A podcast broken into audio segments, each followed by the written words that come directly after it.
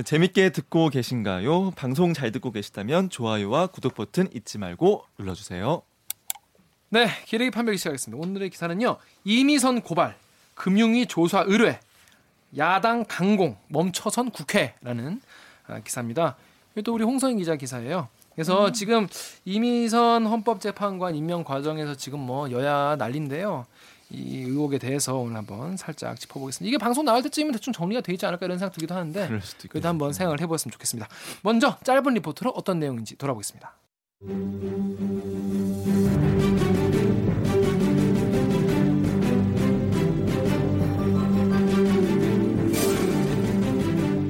이미선 헌법재판관 후보자에 대한 청문 보고서 채택 시한인 오늘 자유한국당은 이 후보자 부부를 검찰에 고발했습니다. 최교일 자유한국당 의원의 말입니다. 업무상 알게 된 미공개 정보를 이용하여 주식 매매를 했다는 것입니다. 바른미래당 역시 지난주 공언대로 이 후보자 부부에 대한 금융위 조사를 의뢰했습니다. 바른미래당 김관영 원내대표의 말입니다. 청와대의 인사 검증이 잘 됐다고 할 것인지 묻고 싶습니다. 어떻게 이런 엉터리 인사 검증을 보고도 가만히 있을 수 있습니까? 반면 여당 태도는 분명해졌습니다. 지난주까지만 해도 공개 석상에서 이 후보자에 대한 언급을 자제했던 지도부는 적극적인 엄호에 나섰습니다. 이해찬 더불어민주당 대표의 말입니다. 전문가들도 논란이 된 주식 거래 문제에 위법성이 없음을 증언하고 있습니다. 평화당은 부적격 후보자지만 청문 보고서 채택에는 응하기로 했고 이 후보자를 이른바 데스노트에 올렸던 정의당은 입장을 바꿨습니다. 정의당 이정미 대표의 말입니다. 불법이 확인되지 않았고 이익 충돌 문제는 대부분 해명됐습니다. 민주당 의원들이 개별적으로 옹호 여론을 만들고 정의당도 입장을 바꾸면서 청와대는 부담을 조금 던 듯합니다. KBS 뉴스 홍성입니다. 네. 아, 이 엠팍의 영양제님이 이게 왜 문제가 된다는지 누구 누가 조목조목 얘기 좀 해줘요. 누 뭐가 문제라는 거예요. 도무지 이해가 안 가서라고 음. 말씀해 주셨어요. 댓글 보면서 한번 짚어보겠습니다. 먼저 첫 번째 엠팍 댓글 우리 오구정 기자 읽어줄래요?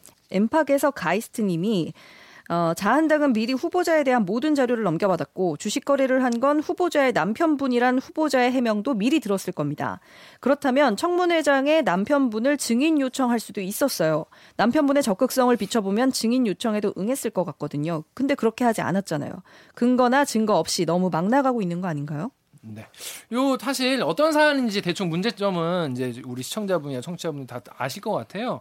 근데 저 이거 보면서 네. 궁금했던 게 그거였어요. 증거가 없어. 내부 자료를 이용해서 이렇게 음. 주식을 한 것 같다. 이런 네. 의혹을 제기했어요. 네. 근데 증거가 없어요. 뭐 때문에 이걸 봤더니 이런 거다라는 이게 없다는 거죠. 네, 없어요. 음. 문서도 없고 음. 이렇게 증거나 근거 없이 사실 의혹 제기를 그냥 막막막한 거거든요. 음. 저 이제 이거 보면서 이제 그 언론사들 쭉 봤는데 조선일보 조선일보 봤어요 혹시?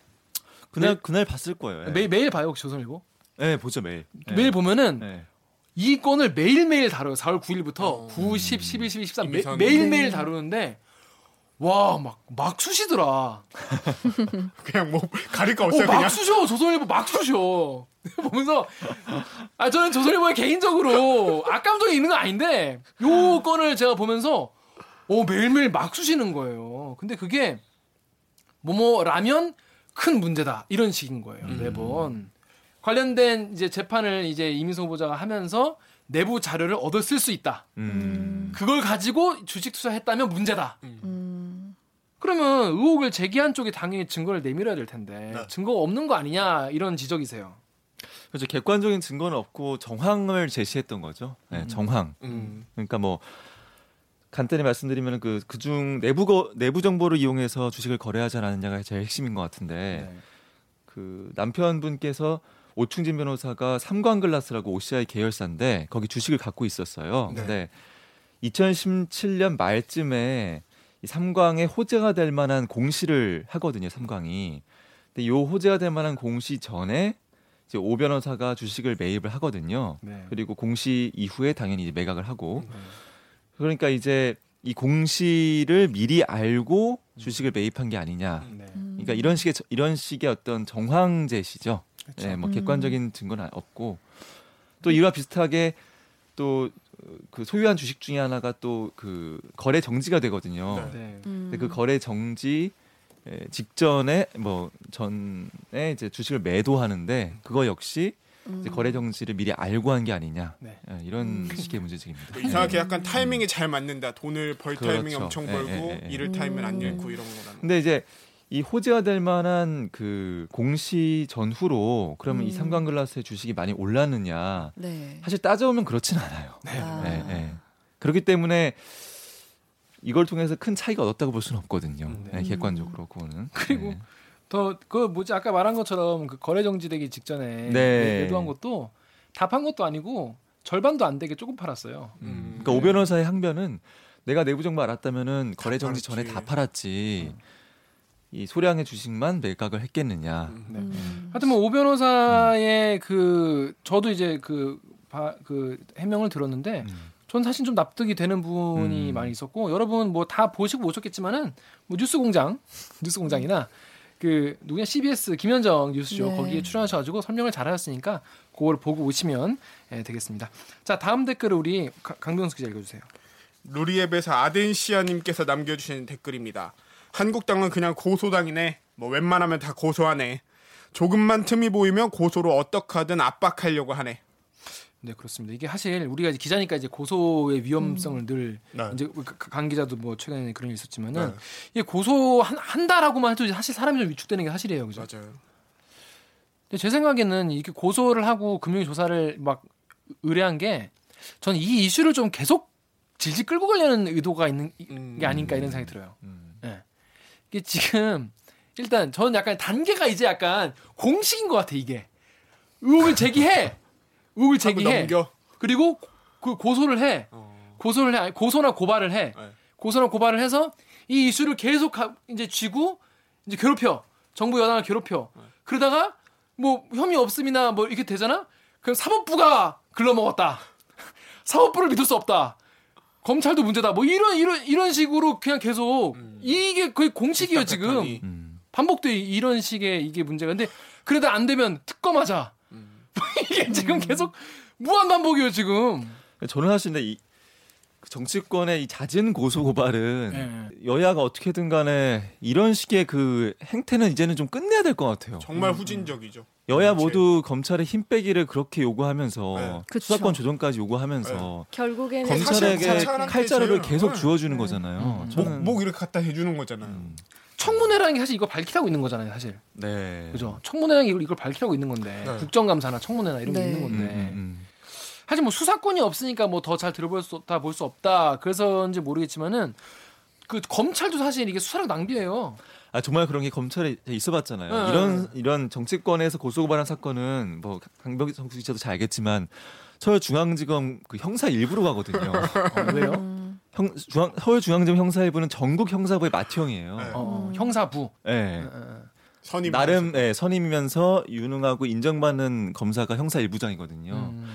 그러니까 이제 그런 유능한 이제 형사부가 이 정치권 고소고발 사건을 다 떠맡고 있는 거죠. 네. 그러니까 어떻게 보면 이제 많은 국민들로서는 손해죠. 엄청 큰 예, 손해죠. 예, 예. 굉장히 진짜 중요한 법률 문제를- 서비스를 받는 예. 데 있어서 손해를 보는 거죠. 어, 그냥 이거 사실 해놓고서는 뭐 크게 신경 쓰겠어요. 막 갈 때나 기자들 앞에서 이렇게 하고 막 아이 단죄해야 됩니다 이러지 아 맞아 신경이나 쓰겠어요. 그렇죠 예. 그렇습니다 이거 너무 고소 고발 남발하는 거 진짜 이게 한 수사력 검찰의 힘. 뭐, 예. 어, 검찰 낭비 음. 시키는 거예요 진짜 정말 더더 중요한 일을 수사를 못하게 만드는 그러니까.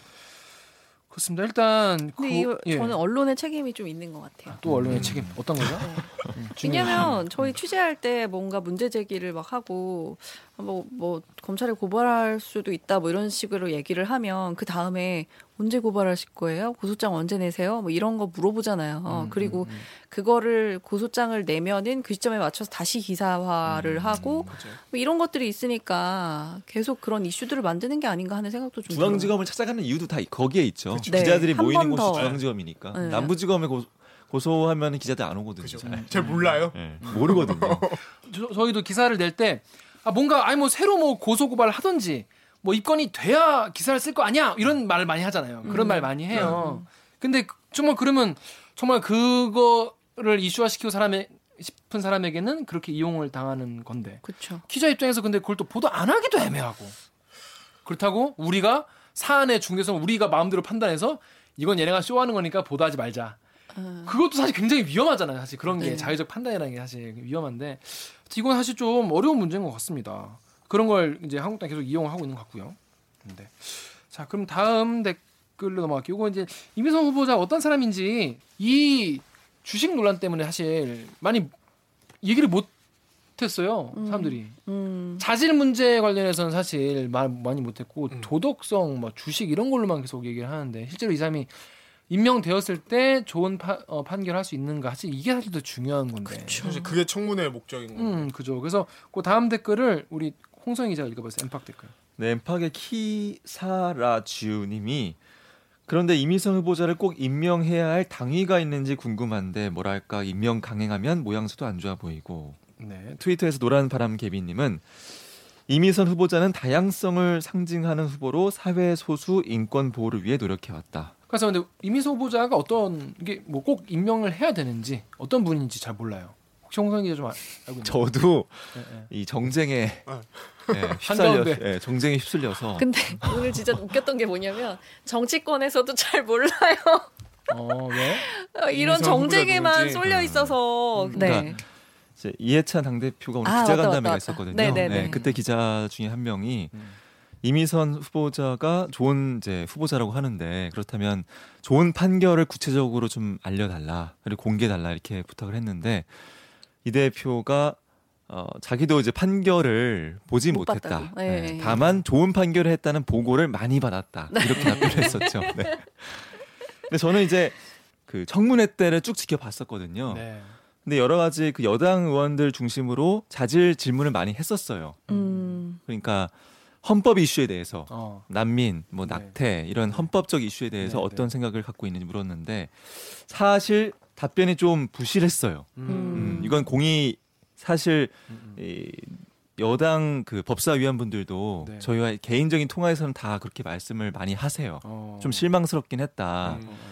그러니까 헌법적 소신을 밝힌 점이 좀 부족했다고 보는 거죠. 그렇죠. 이제 본인이 왜 헌법재판관 후보자로서 적절하냐는 질문에 대해서는 주된 답변이 그거였어요. 본인이 예, 지방대 출신이고 또 음. 여성으로서 좀 헌법 재판소의 다양성에 좀 기여할 수 있다. 이 정도 답변이었거든요. 사실 약간 수세적인 답변이잖아요. 그렇죠. 여당 법사위원들이 기대했던 어, 원대한 적극적인. 어떤 헌법재판관 후보자로서의 어떤 그 포부는 아닌 것이죠. 음. 예. 근데 제가 그 지방대 출신의 여성으로서 음, 음. 그런 말씀은 되게 실망스러운 부분이긴 하네요. 그렇죠. 오히려 저는 네. 별로 듣기 안 좋더라고요. 네. 사실. 네. 어, 강원도 화천 출신이고요.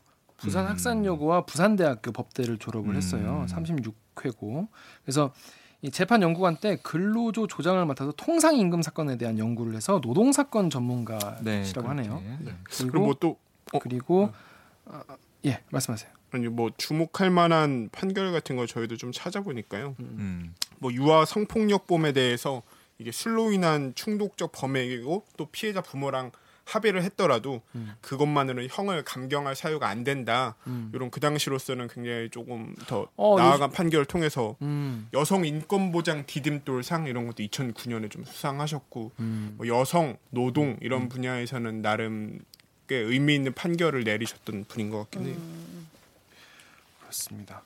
하여튼 그래서 이- 오히려 지금 정쟁 때문에 이게 진짜 헌법 재판관으로서 어떤지에 대해서 네. 사실 그러니까 이런 게 너무 아쉬워요. 지금 저희도 사실 잘 모르잖아요. 이분이 그럼 어떤 판결을 내렸어?에 대해서 당장 기자들도 잘 모를 정도인데 어떻게 보면은 시민분들은 그거에 대한 정보가 더 없는 걸 수도 있잖아요. 그러니까 이런 거를 더 이런 판결을 내렸는데 헌법 재판관 후보자로서 그럼 과연 이 시기에 과거 이 사람이 내렸던 판결들이 이분이 내렸던 판결이 적절한가? 우리 사회가 이런 가치를 수용할 수 있을 것인가에 대한 토론의 장을 만들어줘야 되는데 막 야! 막 고소할 거야! 이러고 그러니까 아니 그러니까 저는 사실 이 요즘에 그런 얘기도 많이 나와요. 인사청문회 자체가 이게 의미가 있냐? 음. 인사청문회라는 게 사실 2000년에 생긴 이후로 지금 계속 이어져 오긴 해- 하는데 국회의원들이 그냥 서로 자기들의 정치적 소신을 그냥 더 강화하는 그런 도구로만 쓰이고 네. 야당이 그냥 저- 정부 공격하고 이런 빌미로 아니면 뭐 딜하는 그런 조건으로만 쓰이는데 의미가 있냐라는 얘기도 있고 전 또 좀 궁금한 게 이번에 전 네. 약간 좀 어, 곰곰이 생각을 해봤는데 인사청문회에서 답변을 약간 어눌하게 하거나 인사청문회 답변을 잘 못할 수도 있잖아요. 근데 그게 네. 실제로 이 사람이 헌법재판관으로 일하는 건 아예 다른 거잖아요. 그렇죠. 완전 다른 영역. 네. 그렇죠. 그러니까 제가 이렇게 대들기에서 잘 떠드는 거랑 음, 음. 그럼 이렇게 막 시원시원하게 말을 잘하는 사람이 무슨 뭐 언론 무슨 뭐, 뭐, 뭐 연구관으로 내가 김기화가 잘할 수 있냐? 이거 완전 다른 거거든. 음. 전 약간 그래서 이런 이런 어떤 그 사람의 그 직무로서의 능력과 청문회에서의 어떤 태도나 모습을 이렇게 결부시켜서 보는 게 사실 의미가 있는지에 대한 근본적인 좀 회의감이 좀 들었어요 이번에. 그좀 왜냐면 판결이나 이런 거 보면 되게 아 되게 좋은 판결도 많이 하시고 이쪽에서 되게 평판이 굉장히 좋으신데 와서 청문회에서 아까 말한 것처럼 되게 어 누가 보면 되게 실망스러운 그런 답변이나 아니면 그런 태도를 보였다는 것이 과연 이 사람이 수- 그렇다면 헌재 재판관으로 임용됐을 때 잘 못할 거다라는 거를 증명해 줄 수 있는 것인지 저는 그걸 잘 이해를 못 하겠다는 거죠. 그래서 이런 거를 좀 인사청문회가 정말 지금의 이런 시스템이 맞는가에 대한 좀 근본적인 좀 질문이 들었어요. 사실 국회 인사청문회 제도를 개선하는 법안도 많이 제출이 돼 있어요. 아, 그래요? 네, 어. 좀 제출돼 있고 바른미래당 김관영 원내대표가 가장 적극적으로 어. 4월 안에 이달 안에 그 인사청문회 제도를 개선하는 법을 통과시키자라고 그러니까 아. 문제 의식은 비슷한 거예요?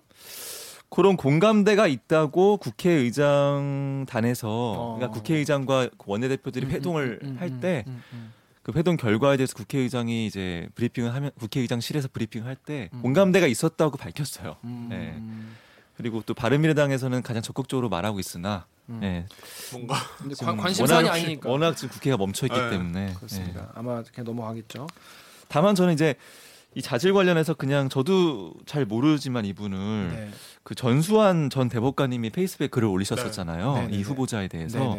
근데 그 이, 이 글은 조금 전, 그래도 무게감 이 있다고 생각해요. 전수환 전 대법관의 어떤 위상을 생각할 음. 때. 음, 음. 간단히 한 줄만 말씀드리면 소개를 좀 해주세요. 네, 페이스북에 뭐라고 쓰셨냐면은 서울중앙지방법원 초임 판사 시절부터 남다른 업무 능력으로 평판이 났다. 어, 재판 연구관으로 근무하는 동안 대법관들 대법관들 사이에 사건을 대하는 탁월한 통찰력과 인권 감수성, 노동 사건에 대한 전문성을 평가받고 공인받았다. 이례적으로 긴 5년의 대법 대법원 근무가 그 증거다. 뭐 일부분이지만 음. 요, 요, 이렇게 좀 전수환 전 대법관님이 음, 음. 음. 저- 네. 그렇습니다. 이게 사실 이 인사청문회에서 야당에서 반대해서 이게 동의 못 얻고 음. 어, 임용된 비율이 문재인 정부가 압도적으로 높아요. 음. 노무현 정부 때 3. 몇 퍼센트고 임명박 정부 때 8.8%인가 그렇고 박근혜 정부 때 9.2%가 그런데 문재인 정부 때 지금 17. 몇 퍼센트입니다 지금. 둘 중에 하나겠죠. 청와대가 이상한 사람만 뽑아서 그럴 수도 있고요. 음. 청와대가 정상들 뽑았는데 야당이 비정상이라서 둘 중에 하, 하나는 문제가 있다는 그런 결론이 하여튼 정상적인 상황은 아닙니다 지금. 다음 댓글 우리 오기정 기자 읽어줄래요? 네이버에서요 NUNC 땡땡땡님이 쓰셨습니다. 후보는 어디 가고 배우자가 나섬? 언제부터 우리나라 청문회에 배우자가 나서서 맞짱 토론하자고 하는 나라가 되었나? 어떤 해명을 하든 후보가 주체가 돼서 해야. 네 그렇습니다. 이거 민경욱 의원이 또 여기에 대해서 한마디 했죠. 헌재 후보를 남편이 하시라고. 민경욱 의원이 그렇게 비꼬는 오늘 오늘 멘트했을 걸요 아마? 음. 네 멘트했습니다. 근데 그 사정은 이해가 가죠. 그쵸. 왜냐하면 그 후보자가 혹은 남편이 다 남편 잘못이에요라고 할 수는 없는 부분인 거고. 그쵸. 그래서그 자기가 이제 그 후보자의 것까지 배우자의 것까지 다 관리를 했다고 하는 남편이 스스로 나와서 좀 해명한 게 아닌가 하는 생각인데요. 그 본인이 미안해서 이제 나왔다는 말씀 그럴 수 하시더라고요. 있지. 사실은 음. 내가 이렇게 투자를 했는데 이것 때문에 음, 문제가 돼서 본인이 미안하다고 하셨다고. 했는데 음. 아까 말한 것처럼 뭐 되게 오비락이라고 하잖아요. 음. 그 되게 마침 또 샀더니 뭐뭐 뭐 호재가 생기고 네. 팔았더니 근데 이게 이분 이제 해명을 들어보면 제가 뭐 주식 거래가 뭐 몇천 건 그러면 그 중에서 마- 망했던 적도 있었을 거 아닙니까? 음. 근데 그런 거 다 빼고 요런 것만 딱 두 개, 세 개만 딱 집어가지고 이게 딱 들여다 보는 거예요. 주식을 하면 누구나 그런 꿈 같은 순간이 옵니다. 내가 샀는데 호재가 터져 옵니다. 저는 아직 오지 않았지만 올 거라고 믿습니다. 근데 이렇게 몇천 아, 하시는 분은 그런 순간이 있겠죠. 당연히 팔았더니 어유 야나 나 안 팔았으면 큰일 날 뻔했다. 그죠. 이런 순간 주식하시는 분들은 아실 거예요. 그 다음 댓글 우리 강 기자 읽어주세요. 네, 루리앱에서 귀찮다고님께서 이미선 후보자 남편과 자기는 격이 맞지 않아서 거절. 조국 나와. 그 다음 댓글도 개소리에만 덧글다는 놈께서 아니 왜 바쁜 사람들 오라 가라야 진짜 한가 한가 보네. 그렇습니다. 이분 아이디가 개소리에만 댓글 다는 놈이에요. 이분 우리 유- 우리 방송에 댓글 안 달았으면 좋겠네요. 갑자기 갑자기 분위기 조국. 갑분조. 근데 진짜 조국 수석은 약간 어우 힘들 것 같아요. 너무 뭐만 하면 다 불러대니까. 그렇죠. 그렇습니다. 이거 주광덕 의원은 그래서 조국 의원이랑 얘기를 해보겠다는 거예요? 뭐예요 이게? 이것도 그냥 약간 좀 급을 높이기 위해서 그냥 막 지른 거 아닐까. 라는 생각을 근데 저 이제 확실히 저희가 주식을 잘 모르나 봐요. 근데 그 금융 전문가들도 저희가 좀 취재를 했었는데 네. 저희 국회팀에서 음. 그 네이, 네이버 가치 투자 연구회 카페가 있는데 하여튼 그런 금융 그 주식 그 관심 많은 사람들이 카페에서는 그 이테크 건설이 줄기차게 거론이 됐었다고는 해요. 그러니까 그게 우리는 모르는데 음. 이제 주식을 하는 소위 사람- 언론에서는 이제 핫한 주식이었구나. 잘 모르는 주식을 어떻게 알고 투자했다 이런 식의 그쵸, 그쵸, 예, 그쵸. 맞아요. 의혹 제기가 있었는데 어쨌든 이 업계에서는 뭐 줄기차게 뭐, 그러니까. 뭐 외쳐졌던 그런 거라고 하고 외쳐졌어. 예.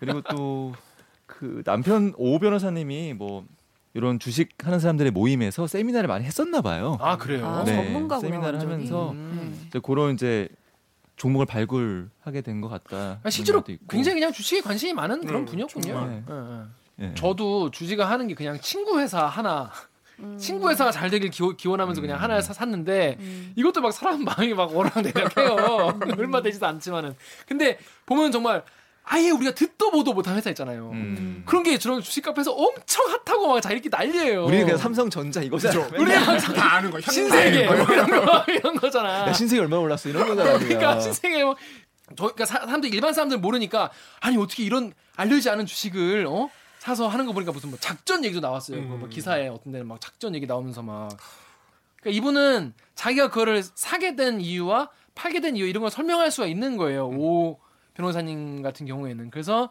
맞짱 토론을 내가 세 명 하겠다. 이게 그냥 본인이 그냥 막 맞짱 토론 하자는 게 아니라 MBC에서 제안이 네. 왔다는 거잖아요. 네네네. 근데 주 의원이 거절했다고. 너랑 안 해. 어, 너랑 너랑 아는지 뭐 난 몰라인지 뭐. 근데 모르겠지만. 의원 입장에서도 하긴 쉽- 쉽지 않죠.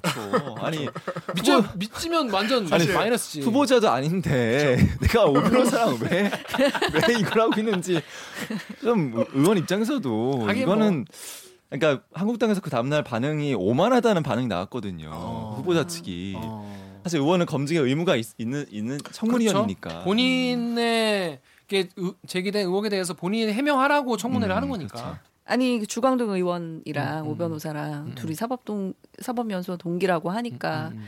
더 편하게 그렇게 음. 페이스북에나 올리고 그런 게 아닐까. 그랬을 수도 있죠. 근데 이제 갑자기 조국 갑분조 뜬금없이 안 나오겠죠? 조국 조국석은? 네. 안 나오죠. 나오면 그림이 또 이상해지지 않을까 갑자기? 아 잠깐만 내가 왜? 수석도 그렇게 마찬가지야. 서로 마찬가지. 내가 왜 상황이다. 이러고 있지? 자, 주식 그래 주식 근데 뭐가 문제냐 이런 이- 이슈가 있어요. 자, 제가 읽어볼게요. JJY7님께서 주식 투자에서 in out 결과가 총량이 마이너스라고 근데 투기했다 그러냐고 투자 실패. 네, 다음 마이너스의 손 마이너스의 손. 총량의 마이너스는 맞아요? 마이너스 5억. 어, 그럼 아. 많이 잘 못하시는 분이네. 마이너스의 손이라니까. 강의 다니지 마시기 바랍니다. 그러니까 아, 이렇게 열심히 아. 주식을 연구해도 손해낸 거 보면은 하면 안 되는 것 같아 주식을. 갑자기 주식 무용론으로 이렇게 연구해도 안 된다니까 주식. 아, 그, 그래서 본인이 주식을 안 한다. 저 안 하잖아요. 그렇습니다. 그러니까 주식 세미나 듣지 마세요. 이분이 하는 세미나 듣지 마세요. 그렇죠. 오오 변호사님 변호사님이 하시는 세미나는 조금 위험할 것 같습니다. 위험하다 마이너스다 이런 그 다음에 스르르 갤러리에서 욕해주마님이 그 어차피 그 주식 가진 거에 반대되는 판결 내렸다는데 그죠 이, 게 자기가 그, 그 주식 갖고 있는 회사에 이제 마이너스 되는 그런 그쵸. 판결을 내렸어요 음. 애초에 그 주식으로 이익 봤다고 꼬투리 잡은 거 아니었음 근데 손해 봤다는데 라고 이 이야기가 퍼지고 있습니다 다음 댓글 우리 오기정자 스릴 갤러리에서 그 개밥 털어가님이 아니 정작 주광덕이가 주장하는 내부 정보 이용권 OCI 자회사 이테크건설 삼광글라스 건은 수익도 없다고 비상장 주식을 산 것도 아니고 중견기업 주식 산 게 뭐가 문제인지 하셨습니다. 그렇습니다. 저는 저는 이거 처음에 이거 기사 조선일보 기사 봤을 때 비상장 회사 주식을 아는 사람을 통해서 이렇게 샀다가 막 대박 나 이런 건 줄 알았어요. 그럼 좀 문제의 소지가 어, 그러면 수좀 있죠. 문제가 있을 수도 있고 왜냐면 그게 본인이 막뭐 누가 재판 관련된 거고 이런 네. 거면 근데 그것도 아니고 이건 어떻게 보세요? 그러니까 어, 이제 그런 부분은 그런데 음. 어쨌든 재직 시절에 판사로서 재직 시절에 어, 이렇게 많은 주식을 많이 거래했다는 사실 음, 음, 여기에 대해서는 어떻게 보시는지 명의는 이제 그 후보자로 돼 있잖아요. 그렇죠, 그렇죠. 리고 또 지금은 이제 오 변호사의 문제도 같이 걸려 있어요 지금은요. 음, 그렇죠, 그렇죠, 그렇죠. 고소고발 대상에도 오 변호사가 포함돼 있고 네. 네.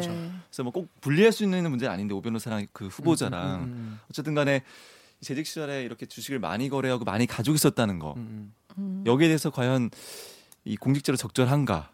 음. 그 판결이 가- 본인이 갖고 있는 주식 거래와 문제가 되는 게 아니라면 판사도 경제 활동을 하는 일반 사람이잖아요. 그러니까 주식 양이 많고 주식 거래를 많이 한것 같다가 문제를 삼으려면은 사실 뭐 돈 많은 법조인들 우리나라에 너무 많은데 그걸 하나 하나 다 문제 삼아야 되는 거 이런 생각도 들고 해서 조금 뭐 아쉬운 부분이 있지만 이게 잘못됐다 뭐 이 정도까지는 조금 어려울 것 같아요. 주식 거래 자체가 나쁘다는 건 아니고 다만 그 문제가 되는 건 이렇게 기회가 음, 음, 음. 그, 그 음. 평등하지 않으면 그건 문제인 그렇죠. 거잖아요. 그래서 불법적인 방법으로 정보를 그쵸. 얻어서 문제겠죠. 어, 내부 정보를 먼저 다른 사람 에 비해서 뭐 먼저 알아서 그거를 사고 팔고 했으면 그거는 문제인데 아니, 먼저 하는 건 문제가 아니죠. 근데 불법적으로 불법적으로 어, 어, 알았으면 어, 어. 네. 근데 어 어쨌거나 그 판사나 변호사는 상대적으로 일반인에 비해서 음. 어 특정 기업의 내부 정보를 알 수 있는 그러니까 취득하기 있는 쉬운 기회가 어, 있죠. 위치에 있는 음. 사람들인 거죠. 그렇죠. 그러니까 국민들이 생각하기에 거기서 이제 의혹들이 음. 좀 부풀려지는 게 아닌가 이런 생각이 들어요. 음. 저는 좀 네, 네. 저는 사실 그러니까 좀 냉정하게 보려고 노력을 많이 했는데 네. 실제로 판사의 주식 보유를 막는 규정 자체가 없고 고법 부장 판사는 이 보유 주식의 직무 관련성 심사를 받거든요. 음. 근데 어, 이미선 후보자는 그런 어, 부- 어, 고법 부장 판사 아니라서 이런 판단도 안 받은 것이고 저는 이게 그러니까 뭐 감정적으로는 보통 사람들의 재산의 대부분이 부동산이잖아요. 집이란 말이죠. 그리고 그 집이 오르기를 기도하잖아요. 기도 meta 아닙니까? 기도 meta. 비나이다 비나이다. 그런데 주식을 그거를 갖고 있었다고 해서 더 이건 더 나쁜 것이다라고 무슨 근거로 그렇게 말할 수 있는지 저는 사실 좀 잘 이해가 안 돼요. 우리 다 모순적이잖아요. 그러니까 너무 맞아요. 모순적이야. 어, 자기 그러니까 자기 입장에서 생각해. 거예요. 맞아요. 그런 생각이 들었습니다. 저 이번 거 보면서 정치부 기자로서 지금까지 느낀 네. 소회 한 마디만 해주, 해주세요, 홍 기자. 아, 정치부 와서 그 공방 보도보다는 정책 보도를 정말 해보고 싶다. 어, 그 얘기 예전에도 했죠. 네, 네. 국회에서 돌아가는 정말 많은 법안들에 대해서 아 근데 이게 그것도 국회가 좀 돌아가야지 할 수가 있어요. 일을 해야지 진짜. 와보니까 아니, 만약 네. 멈춰 있는데 내가 뭐 이런 정책이 있다고 막 내가 내가 막 제시할 수도 없는 거고 뭐 계기가 있어야 되니까 우리 보도라는 게 네, 그렇죠. 앞으로 어떻게 될 것 같아요? 4월은 네. 어쨌든 계속 이렇게 별로 안 돌아간다. 아, 국회가. 4월 네. 국회 심지어 어떤 의원들은 1년 내내 이럴까봐 걱정이다라고 말하는 분도 꽤 있어요. 아 정말 진심으로 그런 음. 고민을 토로하는 분도 계세요. 그래서 시간이 빨리 가길 바랄 뿐이다. 그럼 그 주로 이제 여당. 계신 분들 걱정이. 저는 이제 여당 출입이다 보니까 음. 여당 의원들 많이 말을 말을 듣죠. 그렇습니다. 음. 하여튼 앞으로도 정치부 취재 잘해주시고 자 강 기자 어땠어요? 국회의원들 표 달라고 선거 때 열심히 돌아다니실 때 진짜 발바닥에 땀나도록 돌아다닐 때 그런 마음으로 돌아다니시잖아요. 내가 여러분 대변인 되겠다는 마음으로. 좀 저희 목소리를 일반 시민들의 목소리를 조금 더 잘 전달할 수 있는 방법에 대해서 한 번만 더 고민을 좀 해주세요. 쓸데없는 말 너무 많이 하지 마시고. 예. 안 하겠냐? 하겠지. 그렇게 부정적으로 정치 혐오자처럼 그렇게 아 바라보지 그러네. 말아요. 아 제가 아 제가 말하고 진짜. 정치 혐오자. 진짜 제가 말하고 아 저는 일부 정치인 혐오자입니다. 일부 정치인. 오늘 방송도 이렇게 참여 방법을 알려드리면서 마무리를 하겠습니다. 기자님들 네, 잊지 않고 기억하겠습니다. 잊지 말고 기억해 주세요. 댓글 읽어주는 기자들은 매주 목요일과 금요일 유튜브, 팟빵, 아이튠즈, 팟티, 네이버 오디오 클립, KBS 라디오 앱 콩의 팟캐스트를 통해 업로드됩니다. 매주 일요일 밤 10시 5분 KBS 1라디오에서는 오기나 PD의 손을 거쳐 다소 순하게 다듬어진 방송용 댓읽기도 만나실 수 있습니다. 방송 관련 의견은 인스타그램, 유튜브 팟빵 계정에 댓글을 달아주세요. 잠깐 잠깐. 중대 발표가 있겠습니다. 띠리링. 미안해 널 울릴게 잘가 행복해 떠나지마 나를 잊어줘 잊고 살아가줘 날 잊지마 아 저는 KBS 법조팀에 있는 홍성희 기자라고 합니다. 저도 8년차 기자입니다 올해로. 예, 뭐 본인 자랑 좀 해주시죠. 아, 제가 네이버 제 기사 기자 소개할 때도 썼던 내용이긴 한데 민망하지만 그제 기억에 남는 게 박창진 사무장 땅콩 모양 사건 때 아. 그 박창진 사무장을 단독 인터뷰했었던 기자고요. 예, 그때 이래로부터 어쨌든 이런 내부 고발자들에 관한 기사를 많이 쓰려고 노력했고 예, 음. 좀 상도 좀 받고 했습니다. 음, 평소에 자기 기사 하면 네. 댓글 읽으세요? 저는 좀 보는 편이에요. 아 그래요?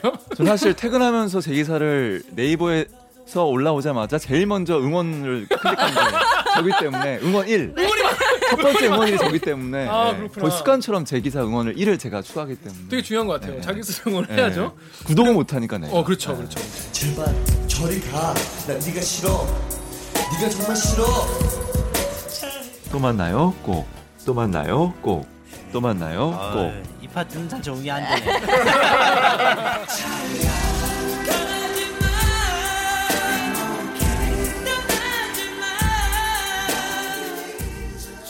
네, 이 홍성희 기자가 꽤 오래 했어요. 우리 얼마나 했죠? 이게 방금 들은 게 7월 19일에 한 겁니다. 작년. 우리 첫 녹화 때. 음. 근데 아, 홍성희 기자가 이제 읽기 고정 멤버로는 잠시 음. 쉬는 시간을 가지게 되는데 우리 시청자분들이 지난 화에도 엄청 많이 물어봐 주셨어요 댓글로. 계속 찾아요. 네, 계속 찾아요. 홍성희 기자가 이거 구독하면은 집 생긴다고 했는데 왜 집 안 생기냐고. 맞아. 아 그랬었나요? 홍성희 기자한테 우리 시청자분들께 네. 어떻게 된 거고 앞으로 어떻게 될 건지 좀 인사를 좀 해- 해주세요. 아, 예, 제가 오늘을 마지막으로 해가지고 잠시 예, 여기 방송을 떠나게 돼서 예, 그런 정말 미안하면서도 동시에 너무 아쉬운 그런 소식을 전하게 됐습니다. 어, 맨날 똑같은 얘기지만 밤 10시에 이곳을 찾을 때마다 내가 이 시간에 여기 왜 있나 너무 피곤하다 이런 생각도 들었지만 녹화를 시작하는 순간 오네어가 딱 켜지는 순간부터 정말 그 빨려들어서 디스크까지 있지만 아, 어떤 통증도 느끼지 않고 네, 너무 즐거운 나머지 방송을 해왔던 것 같아요. 그리고 이걸 통해서 진짜 그 제가 앞에서는 뭐 댓글을 잠깐 보고 뭐 제 기사에 응원 1을 눌렀다고 했지만 진정 여기 기- 프로그램에 참여하면서 그 댓글러들과의 소통 내지는 내지는 아 댓글러들이 어떤 생각을 갖고 있는지 음, 그 그거를 또 고민하는 게 기사 쓰는데 얼마나 중요한 건지 이 시대에는 그걸 좀 절실히 느꼈던 것 같아요. 배우고. 어떻게 달라요? 이게 그거를 댓글을 보고 기사 쓰고 취재를 할 때랑 아예 안 음, 보고 음. 그럴 때는 어떻게 달랐습니까? 그런 거죠. 기자들이 AS가 없었잖아요. 그렇죠. 그래서 던지고 끝나는 거였잖아요. 기사들은 기자들이. 근데 내 기사가 얼마나 다양한 시각에서 소화될 수 있는지를 뭐 알 수 있었던 거죠 여기서. 그리고 또 진짜 내가 미처 생각하지 못한 부분까지도 음, 음. 이렇게 이해해서 내 기사가 정말 그 뭐 나쁜 영향을 미칠 수도 있겠구나 또는 사실을 약간 여론을 오도할 수도 있겠구나 이런 것도 느꼈고 그런 점들에서 댓글러들과의 소통이 진짜 장난이 아니고 우리 기화 선배가 매일같이 댓글을 그렇게 그 다시는 그 진정성을 조금이라도 저도 닮아가면서 이 프로그램 했던 것 같아요. 네. 음, 그렇습니다. 네네. 아, 우리 강 기자 한마디 해줘. 아 이게 약간 다시 돌아올 거라고 생각하고 있기 때문에 그렇게 너무 좀 음. 네, 슬프게 보내면은 고맙습니다. 다시 게스트- 돌아왔을 때 게스트로 민망하잖아. 더 자주 나오는 거 아니야? 민망하잖아. 막 이렇게 했는데 바로 나오면은 민망하잖아. 맞습니다. 우리 그래서 우리 시청자 여러분께 인사 음. 해주세요. 아 그동안 너무 고마웠습니다. 그리고 제가 잠시 여기 안 나오더라도 어, 강한 허리 네, 잊지 말아 주시고 또 제어 기사 나올 때 조금이라도 홍성이 이름 한번 기억해 주시고 또 제 기사에 댓글 많이 달아주시고 진짜. 어, 사랑해 주셨으면 고맙겠습니다. 저도 어, 댓글 여기 나가 나가더라도 열심히 찾아보면서 여러분들과의 소중한 그 이 소통의 시간들을 잘 기억하겠습니다. 고맙습니다. 아 고생했어요. 우리 제작진이 선물을 선물했어. 사진 사진 보면 아, 시청자 여러분께? 시청자 여러분께 한번 보여주세요. 아, 네. 어. 표정이 너무 고맙습니다. 자 그러면 우리 요거 옥 기자가 읽어주세요. 네 마지막으로 좋아요와 구독 버튼 잊지 않으셨죠? 이번에는 좀 우리 홍성이 가는 길에 좋아요 좀 많이 눌러주시고 네. 구독 좀 많이 눌러주세요. 2만 명 넘으면 마지막으로 홍성이 팔아먹자. 아니 그러니까 2만 명 도와주십시오. 마지막 도와주십시오. 방송이 다 됐어. 처음에는 진짜 못했는데 이런 거. 누르셨으면 다 같이 외쳐볼까요? KBS 뉴스 좋았어. 또 만나요. 꼭. 어, 마지막.